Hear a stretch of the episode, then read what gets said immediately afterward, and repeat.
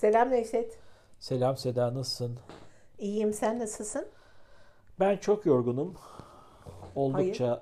zihinsel. Biliyorsun bayağı bir yoğun çalışmalar devam ediyor. Bazen geceliyoruz çocuklarla. Dolayısıyla geçen sene yapmış olduğumuz konuşmanın üstüne yorgun olduğum zaman sağlıklı karar alamayacağımı varsayıp. Oo, senden her şeyi öğrenebilirim demek ki. Dolayısıyla işimle alakalı bazı kararları ötelemek durumunda kaldım. Çünkü hani duygusal mı takılıyorum orada, dürtüsel mi takılıyorum yoksa başından salmak için acil mi karar alıyorum onu tam anlayamadım ve vereceğim kararın ne kadar faydalı ya da faydasız, zararlı olduğu konusunda fikrim olmadığı için dedim ki en iyisi beklemek. Zihnim dinlendiği zaman, uygun bir zamanda bunu düşünürüm diye düşündüm. Doğru mu yapmışım sence? Çok haklısın. Yani e, bizim sürekli üzerinde durduğumuz bir hadise var. Stresliyken karar verme e, bu sadece hani insanlar stresliyken karar vermeyi şey olarak algılıyorlar. İşte panik haldeyim, oradan çıkmakta e, zorlanırım vesaire gibi. Ancak kronik halde stresle devam ederken karar vermek de çok sağlıklı değil. Çünkü diyor ki beden, hey diyor etrafta bir şeyler oluyor diyor. Tehlikeli bir şeyler diyor ve ben diyor yeni bir şeyi seçersem hata yapabilirim ve ölebilirim. Yırtıcı hayvan bu ben bilmiyorum. Hani doğa olayı oluyor ben bunu bilmiyorum diyor ve otomatik pilota bağlıyor. İşte bilinçaltı duygular, güdüler o stresliyken, biz stresten yorulmuşken e, devreye girip bizim adımıza karar veriyorlar. Anladım. Aslında bununla beraber şey de çıkıyor ortaya. Hani multitask düşünme diyoruz. Hani bu çok böyle bir zaman hala var mı bilmiyorum. Bu bir süre böyle multitask task düşünenlerle alakalı işe alımlarda böyle bir kriter koymuşlardı. Sonra var var hala bazı hala yerlerde görüyorum. Böyle bir multitask olabilmeyi böyle bir değerli kıldıklarını düşünüyorlar da bilim tersini söylüyor. Değil mi? Bir, bayağı bir ciddi zeka geriliği yapıyormuş multitasklarda. Bir taraftan da tabii hani eskilerin lafı vardır. Bir koltuğa iki karpuz sığmaz hikayesi. Eskiler biliyormuş gerçekten. Evet bence de. Ben gerçekten de eskilerin atasözlerinin bir anlamı ifadesi var. Çünkü orada e, uzun yılların tecrübesi belki de ortaya çıkıyor. Dolayısıyla bundan kaynaklı olarak böyle bir de şey de var. E, hatırlarsan işte dünyadaki bu e, çeşitli ne örgütleri diyorlar onlar işte FBI gibi, CIA gibi, Mossad gibi bunlar hep yorarak yoruyorlar. Senin bütün direncini kırıyorlar. Onlar bilimden de önce keşfetmişler. Değil mi? Bütün şeyini kırıp e, direncini kırıp aslında seni fizyolojik ve zihinsel olarak mesela tepene ışık koyuyorlar işte bir nevi işkenceler de bu şekilde. Uyutmuyorlar. Uyutmuyorlar. Sürekli duygusal anlamda seni üzecek, yoracak şeylere maruz bırakıyorlar. Maruz bırakıyor. Mesela CIA heavy metal müzik dinliyor. Yıllarca ben heavy metal müzik dinledim. Kimse beni öttürmedi ama. Gerçekten bunu bilmiyordum. Evet CIA çok ciddi e, death metal dediğimiz böyle böğren seslerle müzik dinletiyorlar. Yüksek sesle küçük bir odanın içerisinde. Sonra üzerine bez koyup suratına su döküyorlar. Nefes alamıyor, suyu da yutamıyor. Bir garip bir duygu veriyor. Hiç denemedim de. Her ben neyse. şey görmüştüm hani uyutmayarak evet, yorgun uyut. düşürüyorlar. Onlar da uyutmuyorlar zaten. Ne oluyor? Orada beden yorulmaya başladı. Andan itibaren bilinç artık sağlıklı düşünememeye başlıyor. Enerji düşünce yani sonuçta bilincin kapasitesi çok daha düşük. Biz her şeyi bilince atfediyoruz ama kapasitesi düşük olduğu için o yorgunlukla ortadan silinmeye başlayınca dürtülerle ne istiyorlarsa Yapıyorlar. vermeye başlıyorlar. Peki, iyi haber. Dünya nüfusunu CIA hiçbir zaman işkence yapamaz hepsine. Kötü haber ney? Bunun çok azını biz fark etmeden sosyal medya üzerinden, televizyon üzerinden, reklamlarla, onunla bununla hadi bir de şey diyeyim, Wi-Fi şeyleriyle ya çok haklısın. Yani Bilim iki ucu keskin bıçak. Yani Aha. ekmek kesmeye de kullanabiliyorsun, adam öldürmeye de kullanabiliyorsun. Bilimi mi? Evet. Bıçağı mı?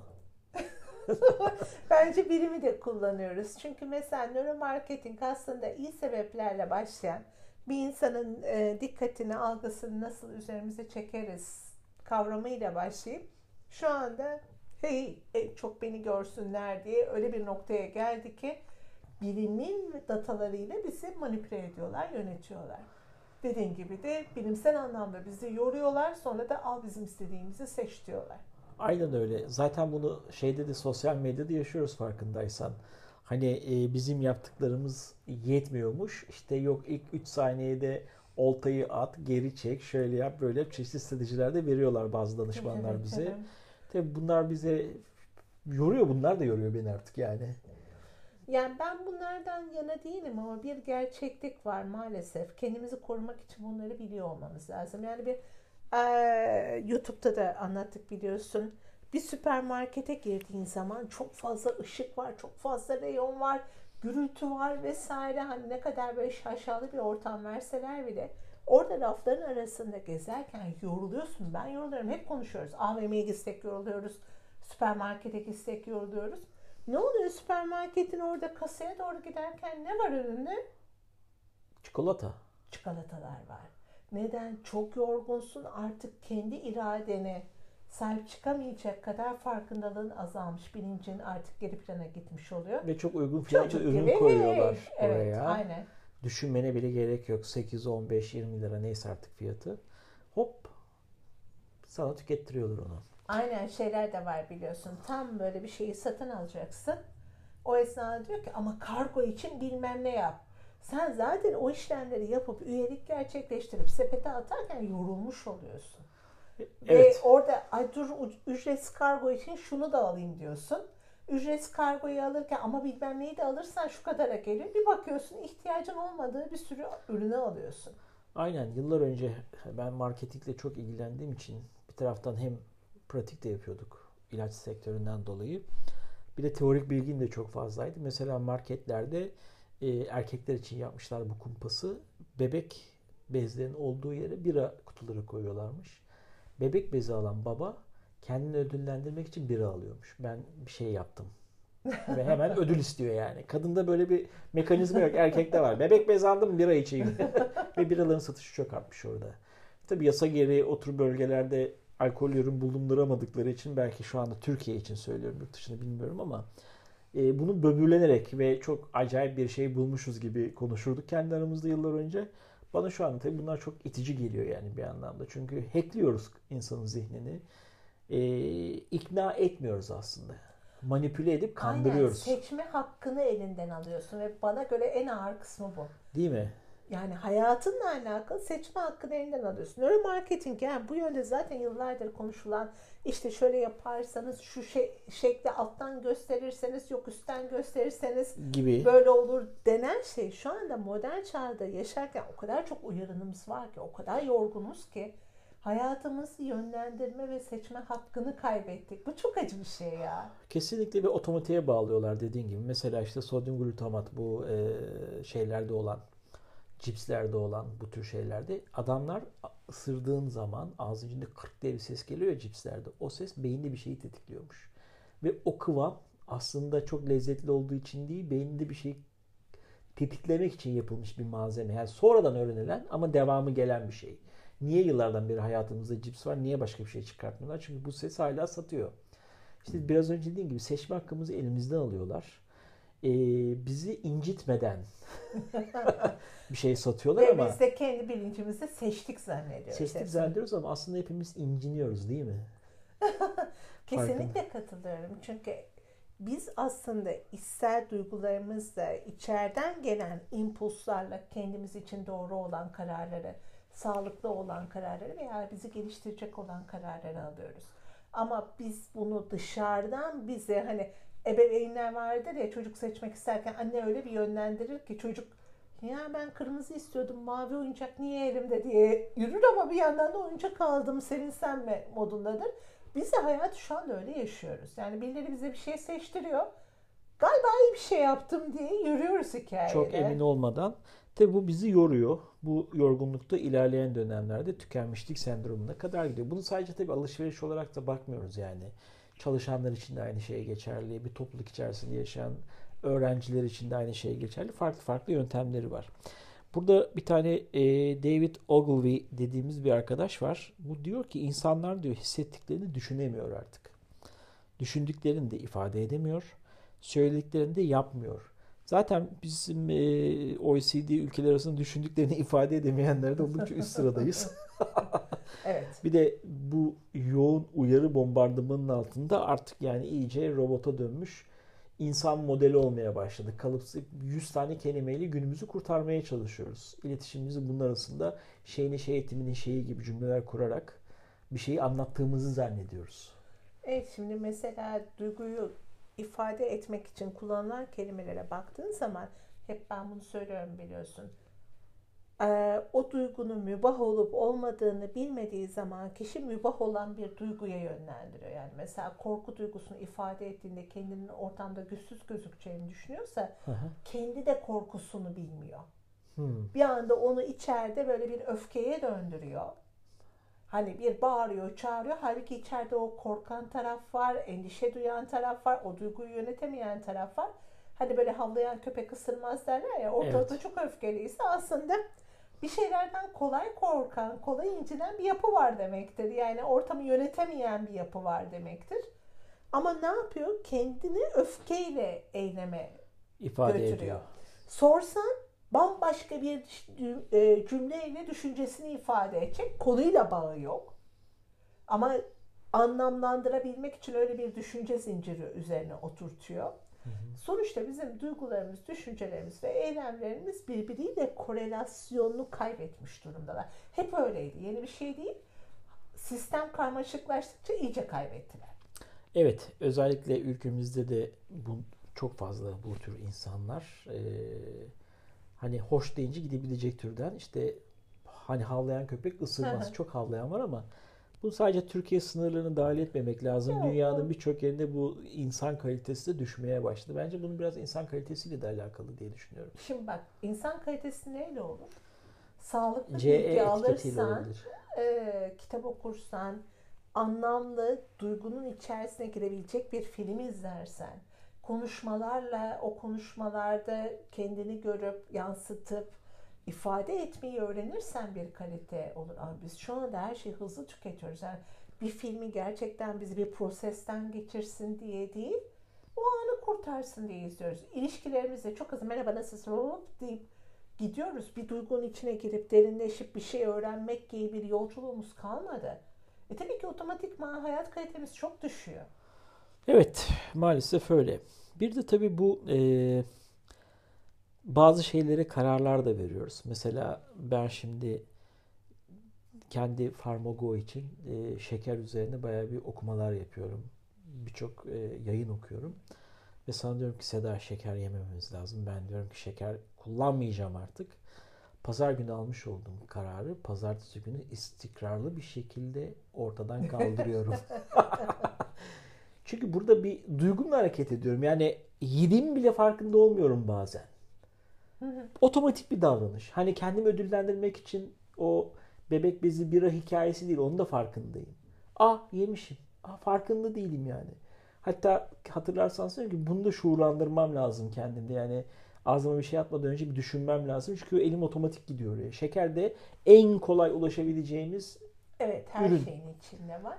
Şimdi eğer kalkıp da bilincinle bir şeyi seçmek üzerine yani her seferinde şeker için ben bunu yiyeyim mi yemeyeyim mi diye bir karar verme sürecine gidersen hı, %80 şekeri yiyeceksin. Çünkü dediğim gibi yoruluyoruz zaten. Bilinç bir yerden sonra diyor ki "Eh, otomatik ne biliyorsan onu yap diyor. E şimdi bir yandan çalışıyorsun, bir yandan araba kullanıyorsun, bir yandan işte arkadaşınla buluşuyorsun vesaire. Otomatik davranışın devam ediyor. Onu o şekilde şekillendirmen çok zor. Yapabileceğin şey belki reşit bir biçimde bir e, nasıl diyeyim yasak koyman vesaire gibi ancak e, keskin bir düşünceyle sınırlandırırsın ama her seferinde karar vermeye kalkarsan başarısız olursun. Burada tabii duygular da var işin içerisinde değil mi? Yani aslına bakarsan duygularımla hareket ediyorum. O anda farkına varmadığım bir duygu yükselmesi, duygu azalmasının karşılığı Tabii o ki. eylem çıkıyor ortaya. Burada bu hani du- duyguyla alakalı sen e, şey demiştin. Adamın beynini mi alıyorlardı? Beynini almıyorlar. Bir parçasını alıyorlar bir tümörü. Yani şöyle duyguları biz hep böyle kapitalist toplum olarak kaçınılacak tükaka olarak nitelendiriyoruz. Değil? O yüzden antidepresan çok kullanıyorlar. Evet yani manipülasyonu da açık. Yani yumuşak karnımız manipüle edilebiliyoruz, incinebiliyoruz, canımız yanıyor. O yüzden de hep duyguları yönetmenin yollarını arıyoruz. İşte yemek yemekte, kumar oynamakta, alkol almakta bunlar da duyguyu yönetmek. Antidepresan almak da duyguyu yönetmek, duyguyu yok saymak da bir yönetmek. Evet. Ama duygular sence bu kadar önemsiz mi? Sana önce onu sorarım. Kesinlikle önemsiz değil. Duygularımız olmasaydı mesela ben sana aşık olamazdım değil mi? Canım benim. Evet kesinlikle. Şimdi şöyle bir şey var. Duygular aslında bizim iç pusulamız. Bizim özgün bedensel, ruhsal doğamızın neye ihtiyaç duyduğunu gösteren şeyler. Bununla alakalı da Antonio Damasio'nun e, bir hastası var. Nörobilimci söylediğim kişi. Elliot Gage adında baya böyle her yerde bunların yayınları var zaten internette de. E, orbitofrontal bölgesinde meningiom denilen bir tümör türü var ve onu çıkartıyorlar hastadan. Aha. Şimdi bu çıkartıldıktan sonra şu söyleniyor. IQ'un etkilenmeyecek, davranışların, düşünce biçiminin etkilenmeyecek. Hiçbir sorunu yok deniyor. Testlere de tabi tutuldu. Hiçbir sorun yok. Gayet hani zekası, davranışları her şey yolunda. Ancak kişi sosyal hayata çıktığı zaman duygu merkezi etkilendiği için şunu görüyor. Menüde bir şeye karar verecek, saatlerce karar veremiyor. İşte bir randevuyla alakalı bir şey ayarlanacak. Hangi gün seçelim diye işte hekim soruyor. Bilmiyor. Neden? Ama hepsi boş ama şimdi senin için çarşamba da boşsa, cuma da boşsa, perşembe de boşsa bunun hangisi olduğunu nereden karar verirsin? Üçü de boşsa. Bilmem nereden. İçeriden böyle bir duygu gelir. Hangi gün gelmek sana daha iyi gelir diye. Ha. Halbuki içeride bilinçaltı bunu bir şekilde yönetiyordur. Ne yapıyordur? Diyordur ki ya işte hafta içi git de cuma günü dinlenmiş olursun falan diye böyle içeriden böyle e, şey şey yaramaz çocuk gibi yöneten o duygu tarafı vardır. Olmayınca seçemiyor. Seçemeyince sosyal ilişkisi, evliliği, kariyer hayatı her şey aşağı gitmeye başlıyor. Yani aslında duygular vazgeçebileceğimiz ve hayatımızdan çıkarabileceğimiz bir parça değil. Anladım. İlginç. Burada bir de şey de var tabii ki e, hani duygularımızla yemek yeme yani şey yemek için mi dünyadayız yoksa e, hayatımızı devam ettirmek için mi yemek yeriz yoksa yemek için mi yaşarız diye bir şey vardır ya ben mesela eskiden yemek için yaşayan bir adamdım. Hani kilolu bir adam değilim ama lezzetleri, farklı lezzetleri tatmak, yemek, yapmak benim acayip hoşuma giderdi. İşte bununla da alakalı yemek yemedeki olaylar, alışkanlıklar da çok fazla var. Bunda da duygularla mı hareket ediyoruz? Yine yoksa dış uyaranlar var. Mesela senle bir e, Amerikan mobilya şirketine gittik. E, dün gösterdiler böyle uçak koltuğu gibi demiştim ya sana arabanın şey orta koltuktan bir şey çeviriyorlar böyle. Aynı arabaların arka koltuğundaki gibi işte içeceğini falan koyuyorsun. Adam şey demişti. Buraya kolalarınızı koyuyorsunuz. Buraya da cips koyuyorsunuz. koyuyorsunuz çok oldum. Evet çocuk Amerikalı olması, olmamasına rağmen çok Amerikan vari bir pazarlama yöntemi kullanmış ama hani bize e çünkü onun için üretilmiş. Bizim satın ben. alabileceğimiz bir şey değil yani. Kola ve cips hayatımızdan uzak tutmaya çalıştığımız listenin sonunda evet. olan şeyler. Ee, ama mesela Fransızlara baktığın zaman daha böyle kibar yemek yerler, tabakların porsiyonları daha azdır. Ve e, Amerikan filmlerine dikkat ederim tabağı pek yarım bırakmazlar. Ama Avrupa filmlerinde tabakta hep yemek yarım kalır. Şimdi şöyle bir şey var. Ee, bir tane kitap var. Ee, bir doktorun yazdığı diyet yapmak üzerine bir Fransız öğrenci üniversiteye kazanıp Amerika'ya gidiyor ve kız bir anda deli kilo alıyor. Evet. Ve ondan sonra döndüğü zaman oradaki sistemi inceliyor adam ve hani Fransızların ve Amerikalıların beslenme kültürünün çok farklı olduğunu söylüyor. Yapılan bir tane araştırma var bu konuda. Fransızlar ve Amerikalıları kıyaslayan bir araştırma. Çok çok önemli bir bilgi veriyor bize. Fransızlar bedenlerini dinliyorlar. Hani şu sezgisel beslenme falan diye trend olan şeyler var ya onu Fransızlar evet. hep yapıyormuş. Hani bedenlerini dinliyorlar ve tok olduklarını hissettikleri zaman yemek yemeyi bırakıyorlar. Sezgisel mi oluyor bu biraz? Aslında sezgisel bedenin neye ihtiyacı varsa bedenin zaten belli bir takım vitamin minerallerini aldığı zaman doyma eğilimi gösteriyor. Yani bizim sonraki yemelerimiz üzerine duygu veya işte nörokimyasal anlamda ihtiyaç duyduğumuz hisleri hormonal anlamda salgılatmak için yiyoruz. Ee, Amerikalıları kıyasladıkları zaman Amerikalılar yemek yemeyi eylemini işte şeyle karar veriyorlar. İzledikleri TV şovu bittiği zaman işte arkadaşlarıyla beraber birileri yemekten kalktığı zaman o da kalkıyor. Yani dış uyaranlar aslında o insanın ne zaman yemek yiyeceğini, ne kadar yiyeceğini, nerede bırakacağını yönetiyor. Bir, bir anlamda şuursuz ninja gibi takılıyorlar. Tabii yani şimdi böyle olduğunda Amerika'nın hani geldiği nokta şu anda mesela bilinçli beslenmeyi uygulamaya çalışıyorlar ama şöyle söyleyeyim 2008'lerde vesaire ben Amerika'ya gittiğimde korkunç bir gürültü vardı ortada. 130 kilonun altında hani İnsan Miami hariç tutuyorum. İnsan yoktu neredeyse. Ben şok olmuştum. Ve her yerde bunu toparlayabilmek için Starbucks dahil olmak üzere her yerde menülerde kalori yazıyordu. Hani hatırlatabilmek, o eylemleri değiştirebilmek için. Fakat bunu zaten onlar yarattılar.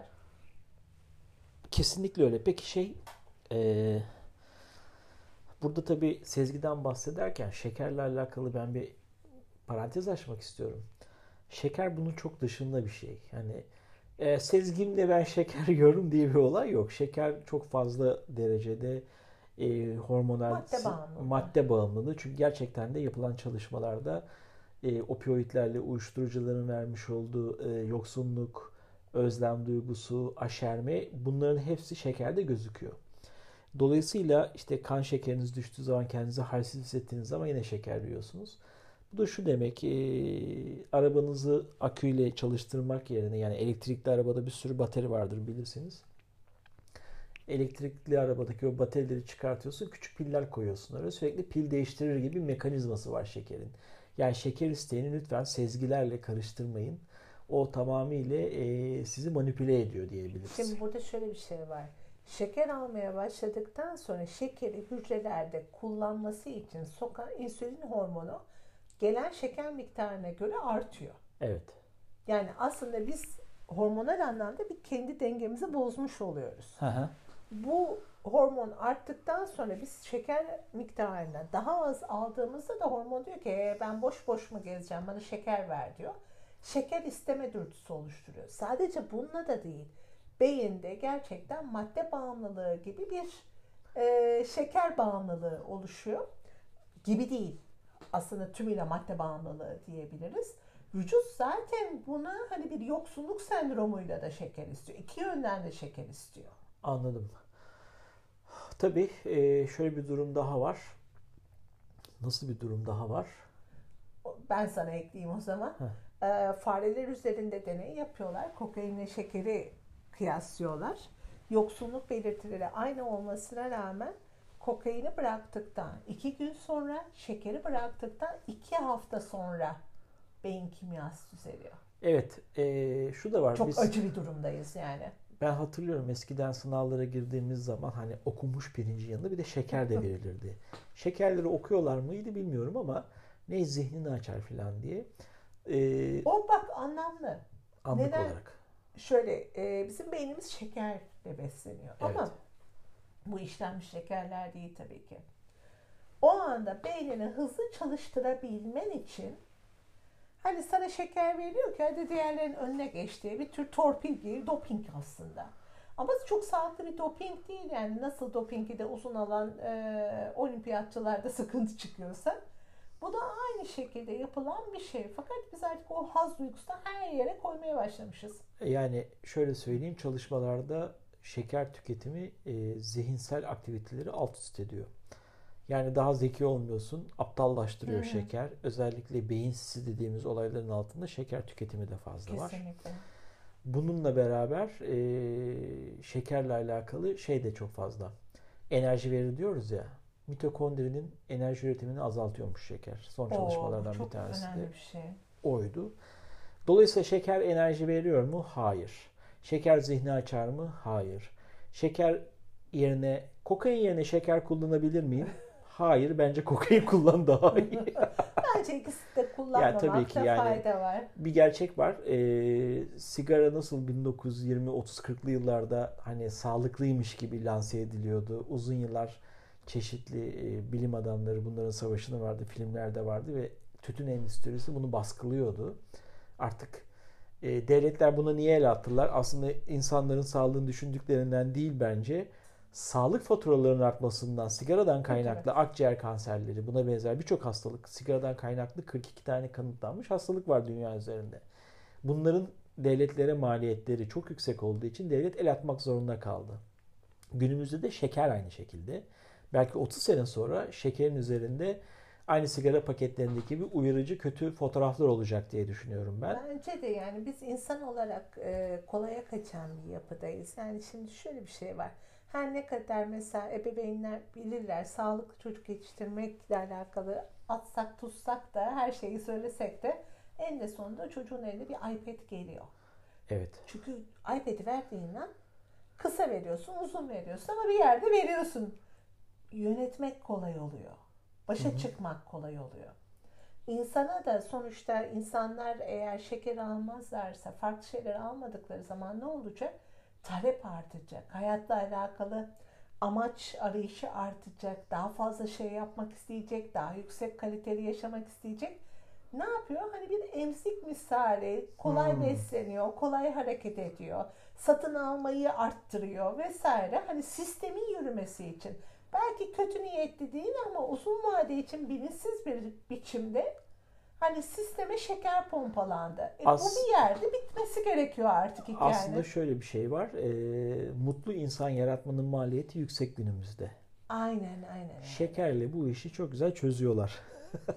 çözüyorlardı. Ta ki gördük ki aslında şekerle yarattığımız insanlar bize daha ağır olmaya başladı. Yani iPad'le yetiştirdiğimiz çocuklar bir yerde dönüp de hani e, bazı yetilerini kaybediyorlar. Evet, aynı şekilde bize daha ağırlık oluşturması gibi dengeyi bulmak gerekiyor ama şeker konusunda ben dengeden daha çok sağlıklı olmayı daha çok öneriyorum. Yani bildiğimiz şeyleri gerçekten değiştirmemiz gerekiyor. Gerçekten yeni bir yaşam şekline geçmemiz Yeni bir model gerekiyor. bulmamız evet. lazım. Bunun için de herhalde yavaşlamak gerekiyor biraz.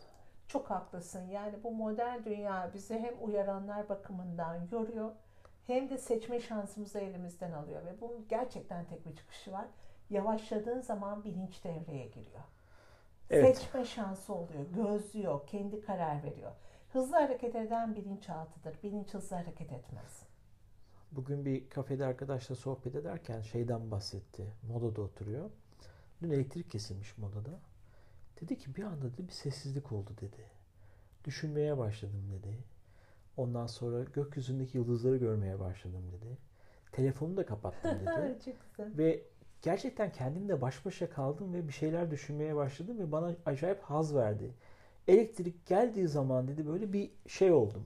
Hani e, gözüne ışık tutan tavşan misali oldum dedi. Bir şaşkınlık içerisinde. O dinginlik, o andaki yaşadığım keyif bambaşkaydı. Sen beni bu konuda çok faşizan buluyorsun ama ben bu ülkenin başına geçersem her akşam iki saat interneti kapatmayı düşünüyorum. Ya da sosyal medyayı, televizyonu yani bir şekilde insanları elektrikten, bu sistemden uzaklaştırmak gerekiyor. Biraz şuursuzluktan şuurlu hale geçmek için diye. Aa, şöyle yani bence biz kendimizi öyle konumlandırabiliriz. Belki yüzde yüzünü yapamıyor olsak bile farkındalıklı yaşamaya çalışan insanlarız. Ve bazen buna rağmen bu kadar bilgiye, bu kadar farkındalık çabasına rağmen akışa bıraktığımız zaman ki bu akış değil kendimize göre akışa bıraktığımızda Anı yaşıyoruz. sürüklenmedi. O kadar çok uyaranların içerisinde gidiyoruz ki televizyon izlemeydi, oydu, buydu. Bir yerden sonra sohbet edemediğimizi görüyorum. Evet. Unuttuğumuzu hemen her şeyi kapatıp böyle bir sessizlikte sohbete dönüyoruz. Ve o zaman aslında yaşama sevincin artıyor, canlanıyorsun. Eskiden elektrik kesilirdi. Mum Evet, vardı. sobadan böyle Bütün tavana şey yapar. sohbet ederdi. Hatırlıyorum Oyunlar ben. oynanırdı, gölge oyunları, öyküler anlatılırdı, geçmiş anlatılırdı. Korku Şimdi kim kimi dinliyor da bu kadar derin konuşuyor? Evet. Konuşurken WhatsApp'tan mesaj geliyor. Bir dakika diyorsun, bık bık diyorsun. Hani e, işte bu kendimizle olan teması yitirmeye gidiyor. Gerçekten bir yavaşlayıp bir e, bütün dünyaya şey demek lazım. Ben eskiden bir oyuna gitmiştim bayağı çocukluk yaşlarımda. Durdurun dünyaya inecek var diye. Biz inmeyeceğiz. Biz yaşamak istiyoruz. Bir durdurun dünyayı demek lazım bence. Bence de.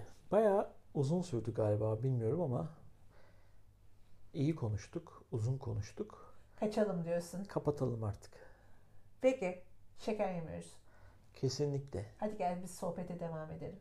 Kendinize iyi bakın. Görüşmek üzere.